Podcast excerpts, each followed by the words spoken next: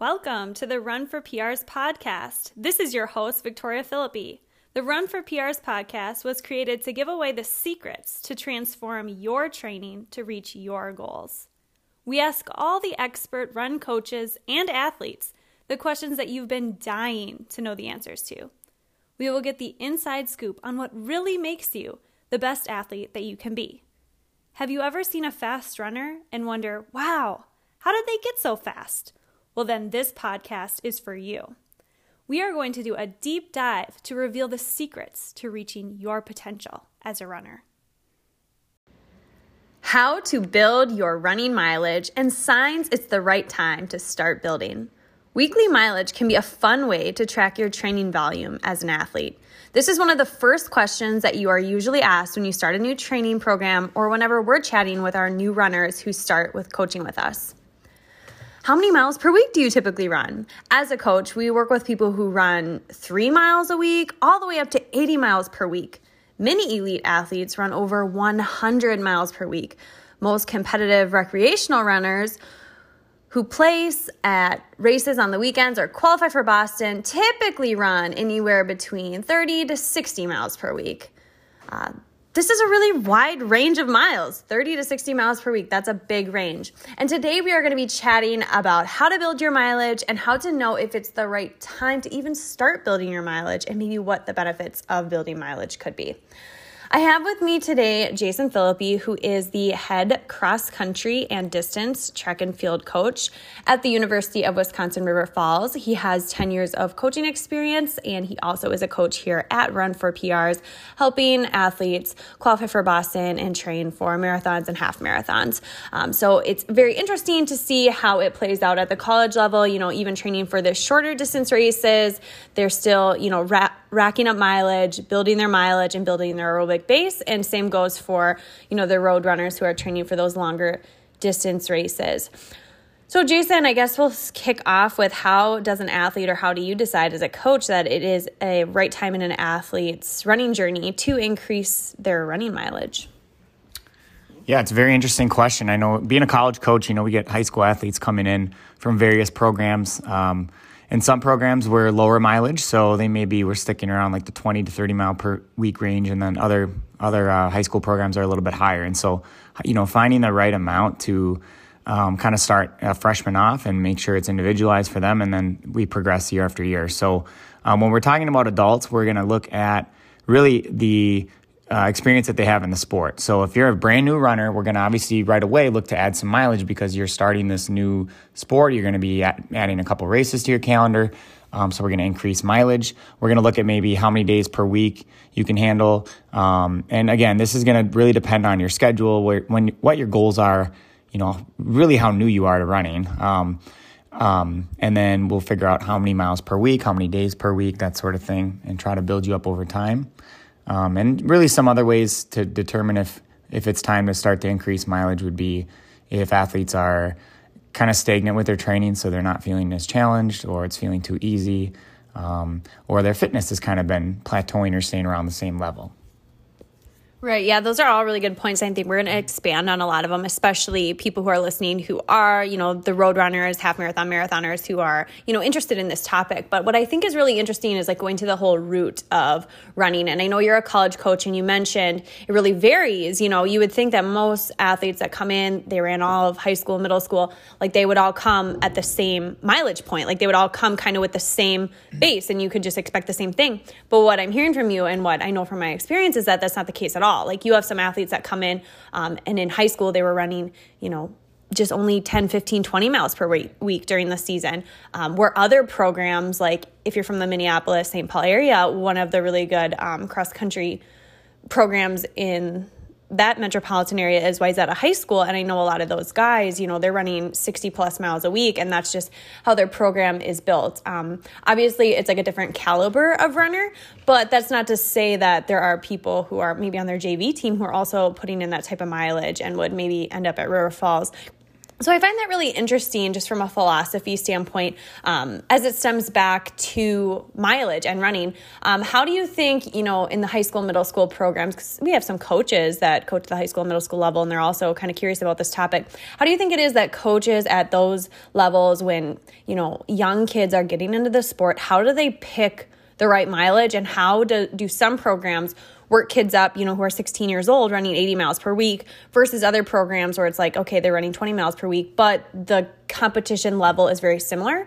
And I know that you went through a cross country program yourself. How was your experience and what sort of times were you running versus other people maybe at higher mileage? Because i think this is where it all starts is you know that philosophy and the tone that gets set for a lot of these young kids who then go on to become you know really good runners and maybe coaches themselves in the future. So talk a little bit about that foundation that gets set and how the philosophy in, is in play there. Yeah well there's certainly a lot there to expand on. So i, I think when we look at a high school program um, you know, kids are going to be coming from various coaching styles, and and it really it's all about the coach. So, how long has the coach been been coaching? What kind of experiences do they have? What is their training philosophy and their knowledge about training high school kids and middle school kids to build them up over time? We always look for kids who would what I would classify as who are undertrained, um, and we want to bring them to our program because we feel like they have a lot of potential and they're already hitting certain times that are pretty fast uh, off of probably 20 to 30 mile weeks. And we just know that because we know those some of those small programs. Um, a lot of times the coaches that are you know hired to, to coach those positions they don't have the college experiences sometimes they do but a lot of times we um, can work with those kids to really progress them and build them up to be stronger um, a lot of times high school kids are relying on their talent um, so getting to that next level is when we can start to uh, increase their mileage build that aerobic base and get more out of them in terms of faster times um, as far as the varied, you know, ability levels of, of high school kids and kids on a team in general, I think that as a coach, you just have to try your best to kind of group them up into groups. And over time, you're going to start to see based on, especially new kids like freshmen or kids who are first year runners to the sport, who are they kind of gravitating towards during workouts and then figuring out like what can they handle as far as a pace and as far as like a distance and a mileage. Um, and then you're just tailoring the training based on each group. And sometimes for an easy run, your group may go anywhere from three to eight miles. It really just depends on, you know, again, the experience level of the runner. And you're checking in with them before practice to see how they're feeling, to make sure they're not injured or really sore from the day before. And then you're going to um, adjust the training accordingly. You may, you may have a few different groups who will go like four miles, go six, go eight.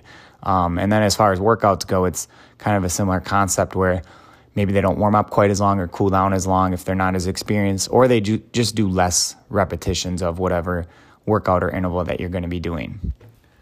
Right. Yeah. I think you went and you explained really well how you make each athlete on the team, even though they're all on the same, you know, college team.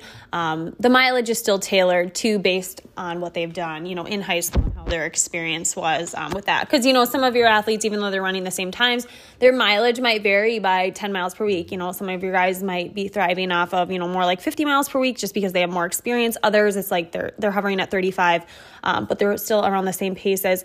So I guess the biggest thing that really stood out to me when you were talking is that you're looking for more of people who have been undertrained in high school. It's like you don't want people that are overtrained, was kind of the message that I got. You're looking for these diamonds in the rough, like maybe people who haven't really been discovered yet. And one thing that really sticks out to me about that is you you're hesitant to really go after people who have been maybe burned out or peaked in high school or middle school. You know, you hear the word peak in high school and middle school.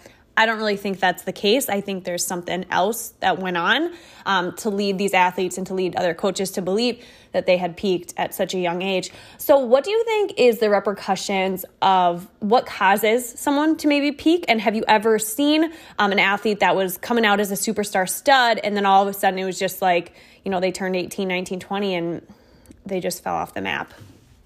Yeah, well, as we think about adolescence and teenage years, especially, we know that's a tough time. And as kids transition through high school and they start thinking about college, you know, we never really know what's going on inside their head, who's getting more into running, who's kind of losing interest, um, who's got other priorities. Maybe they're working, maybe it's, um, I don't know, their social life, maybe it's academics. And, and really just, I think that the reason we might see plateaus at that level is because kids lose interest or the training starts to just stay stagnant. Um, and for some, they may be doing, you know, as a college coach, we know that a lot of high school kids come in and, you know, we'll talk to them about the workouts that they used to do. And um, I know for a fact because I used to coach high school and I talked to a lot of high school coaches. The most common way to train kids is doing a lot of intervals at race pace. So they'll do a lot of, you know, 1K repeats uh, during cross country. That seems to be a bread and butter workout for most programs. And it's at their 5K goal pace. So, you know, if you know much about coaching, you know that that's that's pretty tough workout. And typically at, at the college level, we're starting with longer, steady state, more threshold training. Um, obviously, we're building up for year round as well. But for high school kids, a lot of times they're not getting like those longer tempo runs in, in certain programs, or maybe they're doing a lot of shorter, faster stuff, and it's just um, they're lacking kind of that aerobic development and the higher mileage. And so um, that's something that you know we can try to build upon as they get to our level. Right. Yeah, and I think that's going in more to the specifics of you know what workouts are involved and all of that stuff. And I know, you know, your philosophy coaching I think is more along the lines of uh, you know lower mileage, keep things fun and keep kids interested and engaged. Don't burn them out in high school. It's almost like a do no harm. Like get them into the sport. You know, the first couple years that you're a runner, it should just be about maintaining that consistency and i think the best way that a lot of these you know high school middle school coaches have found to do that is by not overloading because when you get to the you know 50 miles per week range for even 40 30 miles per week that's a lot of running um, you know i run 50 miles per week with one rest day I'm running for over an hour six days a week. And that can be for someone who's in high school, you know, a young person, um, that's a huge commitment. And some people, they thrive off of it. You know, a lot of people at the Wayzata program, like they turn out to be great stud athletes that go on to, you know, D1 schools with scholarships. Uh, but I think, you know, for the vast majority of people who are just kind of getting into running and they don't want to like wrap their entire identity and life into it, it's almost better to do a little bit less, like you're saying. And then if it later, you know, becomes something that they really enjoy, they're able to have more of a longevity approach for the long run. And I think kind of your philosophy and the philosophy of some of the people that you've worked with as a coach have been to focus on that longevity piece and not so much worry about how much can we get out of you like in the short term. And it's all about thinking about running being a part of your life long term. Um, and i know that's a big deal. I, I ran with some people in college and maybe you did as well who they were ran to their potential. It was all about like how many miles can we get you to run like how fast can we get you and they were really pushed to um, their mental and physical limits for you know, four years straight. And I think once they graduated, there became just a huge, like, I can't do this anymore. I'm done. And they needed a break. And then it was never able to be integrated into their, you know, life as a professional, which can lead to a lot of, you know, difficulties. You know, you have something that you're using for a very long time as a stress reliever, um, and then it just kind of goes away because you've been pushed to that breaking point. So, what do you think causes that? Do you think it's just strictly mileage, or do you think it's just the approach that some people use? And is there anything good, bad? What is your viewpoint on this, and have you ever seen it happen to people?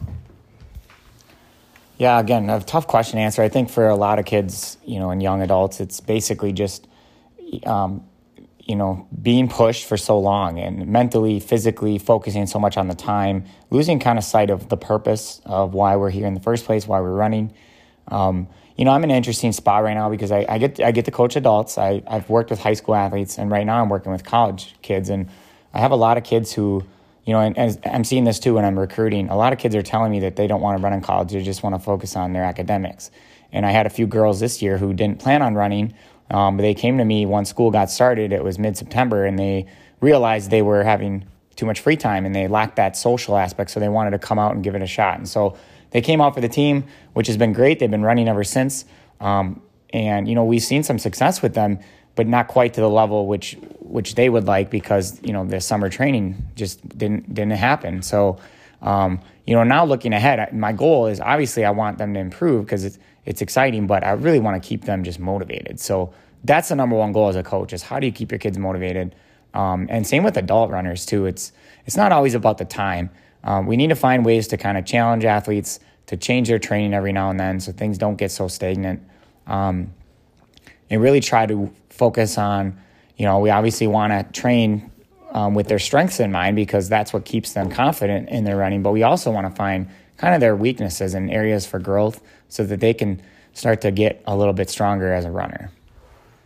Yeah, you brought up a lot of really good points. I think, you know, the biggest struggle with a lot of runners who have been running, you know, for a little while. You said that you had some girls on the team that ran in high school and middle school, but they weren't sure they wanted to run in college just because it is a big commitment. And I think a lot of more experienced runners can relate to this. It, you know, signing up for a race, that's a commitment. And sometimes it just can be an extra thing on your plate if you're not really excited about it. And one thing I've found, um, you know, historically to be the case is a lot of times those people are often the people that maybe had experiences where they were borderline overtraining and they got really wrapped up in you know, I have to run this many miles or I have to really be competitive with every single workout and they kind of lost the joy in running and so having that experience once and then maybe even repeating itself can be really difficult. So I guess um you know, how do you approach the whole topic of someone who has been overtrained, whether that's with mileage or workouts? But I think, you know,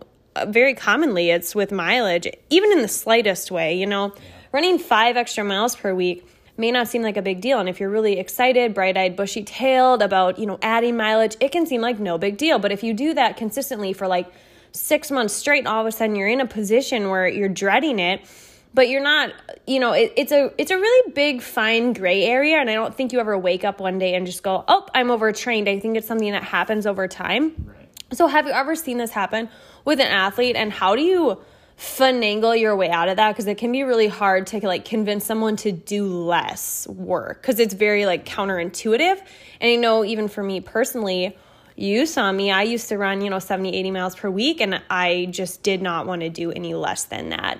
Um, so what are kind of the repercussions and how do you approach athletes who are overtraining? Yeah i mean thankfully in my coaching history i don't think i've had an athlete that's gotten to the point where they're so burnt out where they you know are either really struggling to even complete races or run a decent time or they're um, you know just mentally checked out and they want to give up so I've what I've tried to do is just learn to read into signals as we go to make sure that we back kids off or we simplify their training so that they get the mental break that they need. Um, but I have seen it from other programs. I've seen kids who just don't perform the next year, and you, you start to wonder. And it's really hard to know, and all you can do is speculate because you don't know really what's going on in their situation and in that athlete's life. But um, you know that um, you know from hearing stories and, and seeing the training firsthand sometimes you you you just can't help but wonder um, if they're burnt out because the pressure is there to run such high mileage or to run such fast workouts or do so many races. And so I think for me it's it's really about helping kids understand like running is you know it, it is lifelong but it's also a long process. And you know if we can just stay consistent week after week month after month um, you know, and then obviously year after year, that's really when we're going to see the results. Um, right now, I have some freshmen who are a little discouraged, and so it's been, you know, it's been a good challenge for me to try to keep them in a good spot mentally, to keep them positive and optimistic about, well, you know, this was your first indoor season, and we really only had about six weeks, not even six weeks coming off of our winter break and the holidays, so.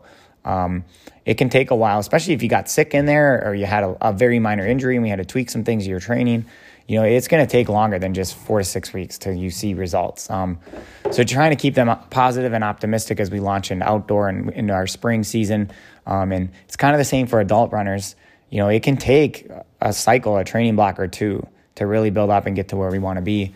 Um, you know, for specific athletes, if I really have a goal race that's a month away, I can probably work them really hard to get them to where I want them to be for that one race. But I have to think about as a coach, does that set them up for success more long term? Um, and I had a few examples of that this this indoor season where um, you know the goal would be to get an athlete to PR. But what's more important, I think, is looking into next year and this spring and setting them up for success. And so instead of drilling them with speed workouts, I was sort of more on the longer intervals with with tempo work and threshold training so that we can continue to build their base so they're not just good now in track but they're going to be good next year in cross country and then track season next year But yeah, I think that's a really good overview of, you know, how all the pieces kind of fit together. And one thing that really stuck out is you were talking about how some of the freshmen maybe are getting discouraged because, you know, for whatever reason, like they're not improving maybe as fast as someone else. And I think that just kind of goes back to the whole concept I know we, we've really hit home before is not comparing your training to other people.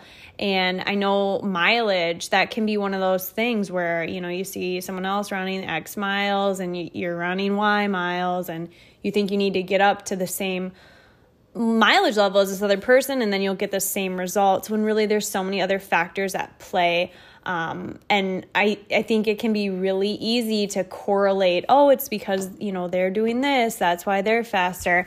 And I think, you know, it's really important to address that that's definitely not the case. You have to figure out, you know, what came first, the chicken or the egg sort of thing. You know, Jason, you run significantly less mileage than me and you pretty much always have, but you are always going to be faster than me. And that's not, that's not to say that, you know, if I run less, like I'm going to be faster. It's just everyone everyone's training is different and you have to, you know, look at that as a whole picture instead of just comparing, oh, he runs 40, she runs 60, she must be, you know, training more or she's in better shape.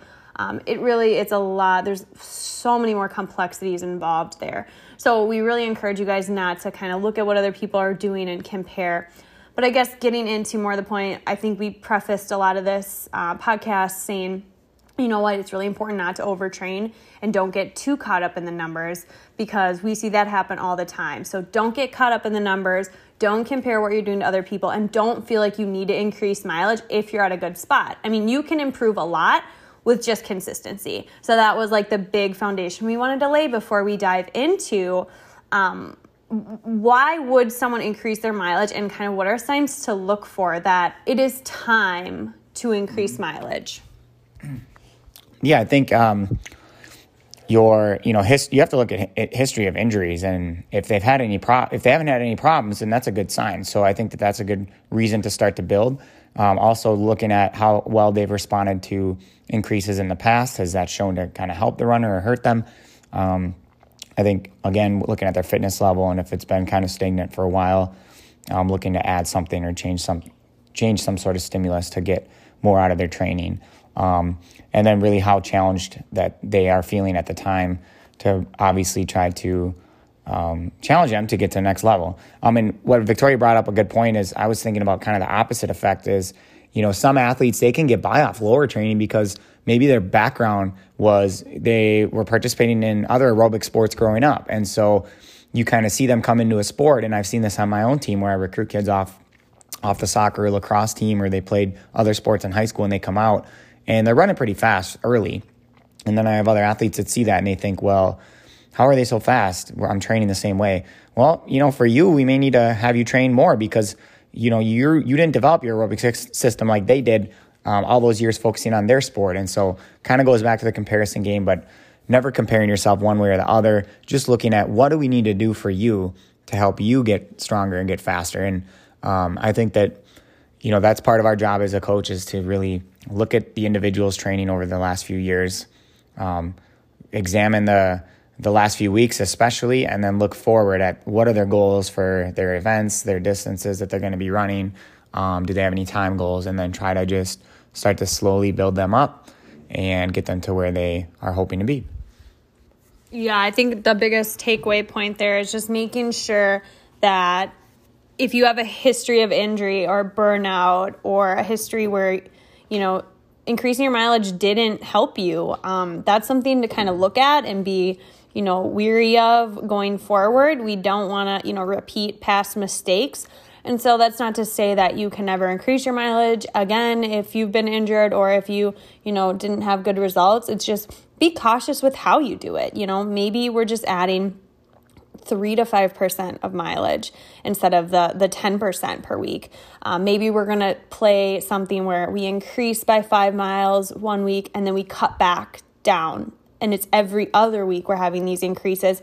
But then the following week we're going back to the original. So there's a lot of ways to increase your mileage and do it in a way that we can test to see how the body responds and making sure that the load isn't too high. So there's so many ways to do it making sure we look at your history as an athlete, really good takeaway points here. But I think the biggest thing is, you know, increasing your mileage can yield to having a stronger aerobic base, but you have to do it when it makes sense. And so I think, you know, we've talked about the different stress variables at play before, and this whole podcast is one of those stress variables.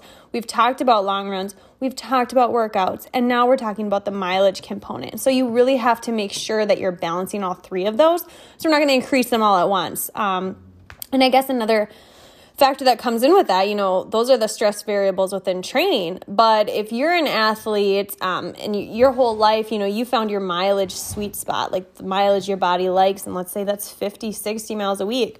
Um, if you have additional life stress, like you start grad school, you're taking night classes, um, you have a kid, you have a second kid, you are moving across the country, these sort of things are life stress. Um, how does that come into play when it comes with mileage volume? And is there ever a time where it makes sense to actually decrease your mileage volume in order to maintain your fitness or even improve because life stress gets in the way?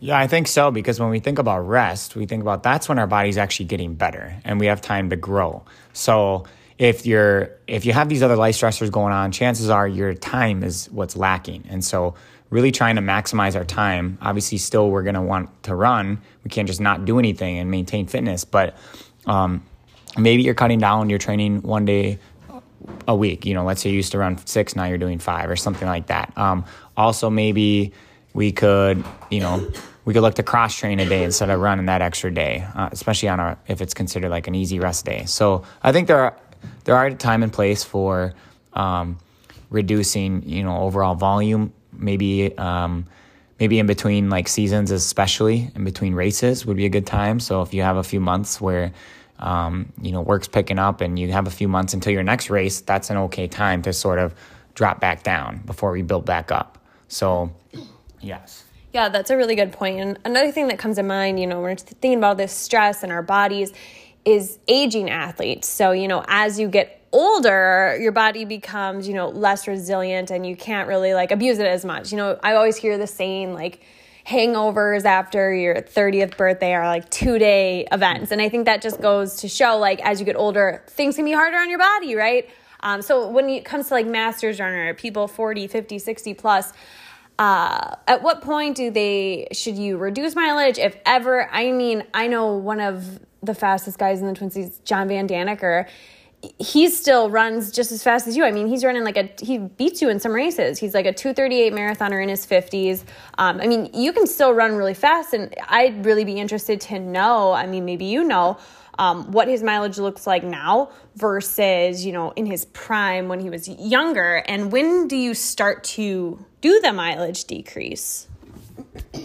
Yeah, uh, that's a good question. I know that he was running more frequently back like higher mileage and faster in the shorter races like especially 5k 10k but i mean his marathon time is still around the same time now and i think the biggest difference with his training would be um, just maybe allowing more rest days so i think that that's key when as you start to get older is just allowing those complete recovery days which obviously will take away you know your overall mileage totals for the week. But again i think it's more important to focus on you know what you are doing instead of what you're not doing. Like oh it's okay to take a rest day but you're still getting your quality long run in and your your workout days and that sort of thing. And that's really what's going to help you stay you know fit.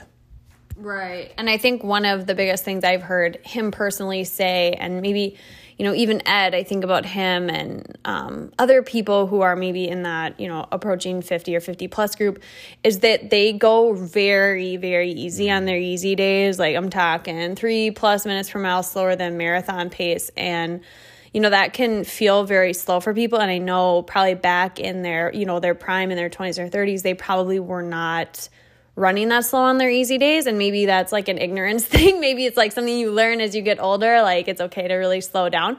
But also i think you know making sure that you're trusting that recovery process and allowing time for your body to really recover because i think that's the biggest takeaway is as you get older it becomes harder for your body to recover between hard sessions. So you can still be very fast. You can still do killer workouts but sometimes it's just that recovery in between that takes longer um, so it's just going to vary from person to person, but I think that is something that you know we look out for. You know, as as an athlete ages, um, that could be a factor, uh, but it just really depends on kind of where they're at. And I think people who start running later in life, I don't really even think it impacts them as much because it's like they're still going to increase their mileage to a certain point. Um, I think where it becomes more relevant is if someone's been running their whole life and then they start aging, you might see more of a drop off in mileage. But, you know, a lot of people start running in their 40s and 50s and they're able to increase their mileage significantly for a very long time. um, but I guess another thing that comes to mind that I've been asked about as a coach, I'm sure you've probably heard of this fad, um, and even some of the masters runners, they they follow this. Um, it's called the run less, run faster approach. So the idea is that you're running three days a week the only times that you're running, you're doing stress workouts. So it's going to be like a tempo run, a speed run, and a long run at, you know, marathon pace or a little bit slower. Um, and so the idea is you're running 20, maybe 30 miles a week max, and you're supposed to like get faster doing this. Um, and you're just taking out the easy miles. and so one thing, you know, I'm looking at Jason's face, I don't think he's heard of this before, but one thing that you know, in my research with this is you're taking people, let's say Jason decided to do this. Um, it's not very fair because Jason has 25 years of running experience um, and that aerobic base already developed. And so he would go out and do those three runs every week, and he could actually improve doing that because he has such a strong aerobic base already established. He doesn't need to do as much easy running, and he could get away with doing that and it could yield to good results. Um, whereas someone who maybe has just started i think that that's like almost a recipe for disaster because you're not allowing your body a chance to adapt to the physiological changes that it needs to have um, with just that easy running foundation and base. Um, and so do you ever think athletes should use that sort of approach? And if so when would it make sense and how would one incorporate that into their training? Oh man, I mean, I I've heard of similar styles of training. I didn't realize it was just restricted to those three days and they all have to be quality. But I, I think it's good to at least get one easy day. Like I've worked with people who, you know, they can only run three to four days a week. And so we make sure that and they want they want a quality workout plus a long run. So um, I guess if you're asking the question, is there ever a time where this is appropriate? Um, if you do have a race on the on the horizon, like maybe maybe it's like two months away or something like that, or even six weeks. I think you know getting away with doing this for a couple weeks just so you get some quality workouts in and your fitness improves. I think in the short term it can be okay, but like Victoria said, in the long term, I don't think your body's getting a chance to adapt to the physiological physiological changes um, that are coming with that, like the increased mitochondria, um, storages in your in your muscles and the increased capillary production in your blood vessels. So I think that it's important that we are running slow. Um, and then I have to think about the physical, you know, like the injury, uh, the risk for injuries are, is going to go up too. And you know, Victoria said I could probably get away with it, and she might be right, maybe for a while. But I think over time I would get injured because what I notice is it's it's the hard run after the hard run that is getting me hurt or a hard run after a long run. That's that's a recipe for disaster for me. So um, I could probably get away with it if I was training for a 5K, no problem. But if it was like a marathon, I just don't think that that would be helpful for me doing a long run plus you know a long tempo run plus some shorter, faster speed work. I think that my body needs a chance to just go out and run slow.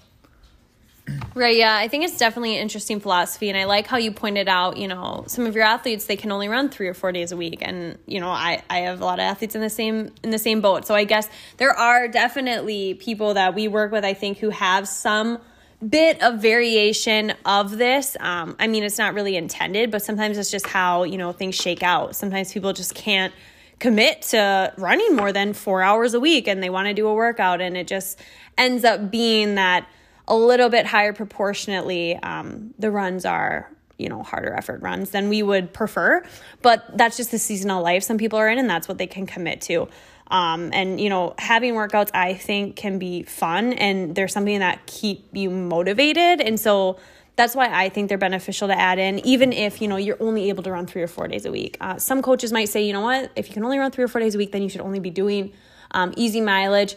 But, you know, the reason that I think we are okay with and like to add workouts is because it can be boring doing easy running all the time. I mean, we hear that all the time from our athletes are like, "Oh, like I need like more variety. I need to mix things up." And so that um, excitement of having that workout on the calendar in and of itself, um, even if it's not like super taxing, can really help um, mentally break things up. And I think, you know, sometimes I get feedback from athletes, they're like, why is this like run pace short, slower than this? And I'm like, sometimes I literally just put easier workouts on the calendar.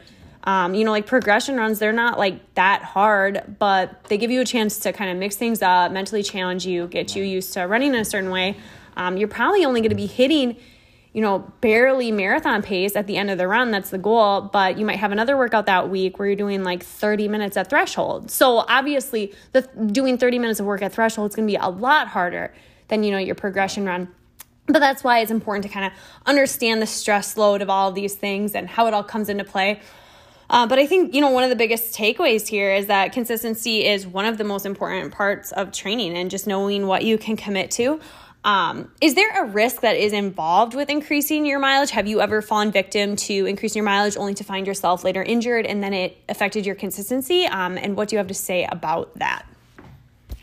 Yes. Um, when we talk about increasing mileage, it's very important that we we just keep it to that. We don't want to also increase um, the number of you know intense minutes or workouts that you were doing. So you can't also add in you know, an extra mile or two on your mile repeats um, at the same time. So you want to make sure that your body's getting a chance to adjust to one stress increase at a time. And so the increased mileage is fine, but then maybe the next week, if you're looking to increase, um, you know, the intensity and offer more threshold work or more speed work, you're going to want to probably lower the mileage part. So um, for me, I like to kind of build for two weeks and then cut back um, and probably you know, as far as the workouts go, they're really not getting any, they're not getting, like, I'm not adding so much each week. I'm more just focusing on consistent workouts, but I'm trying to build my mileage right now. Whereas other people, it might be the mileage can be just kind of stagnant around 40 or so, but maybe we're trying to get the workouts harder each week. And so I think that gives us a chance to really be creative with how we build a plan and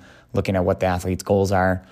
Um, but for myself right now, yeah, I think the mileage is my priority, and I'm being very careful not to do too much as far as a workout goes because I don't want to end up injured.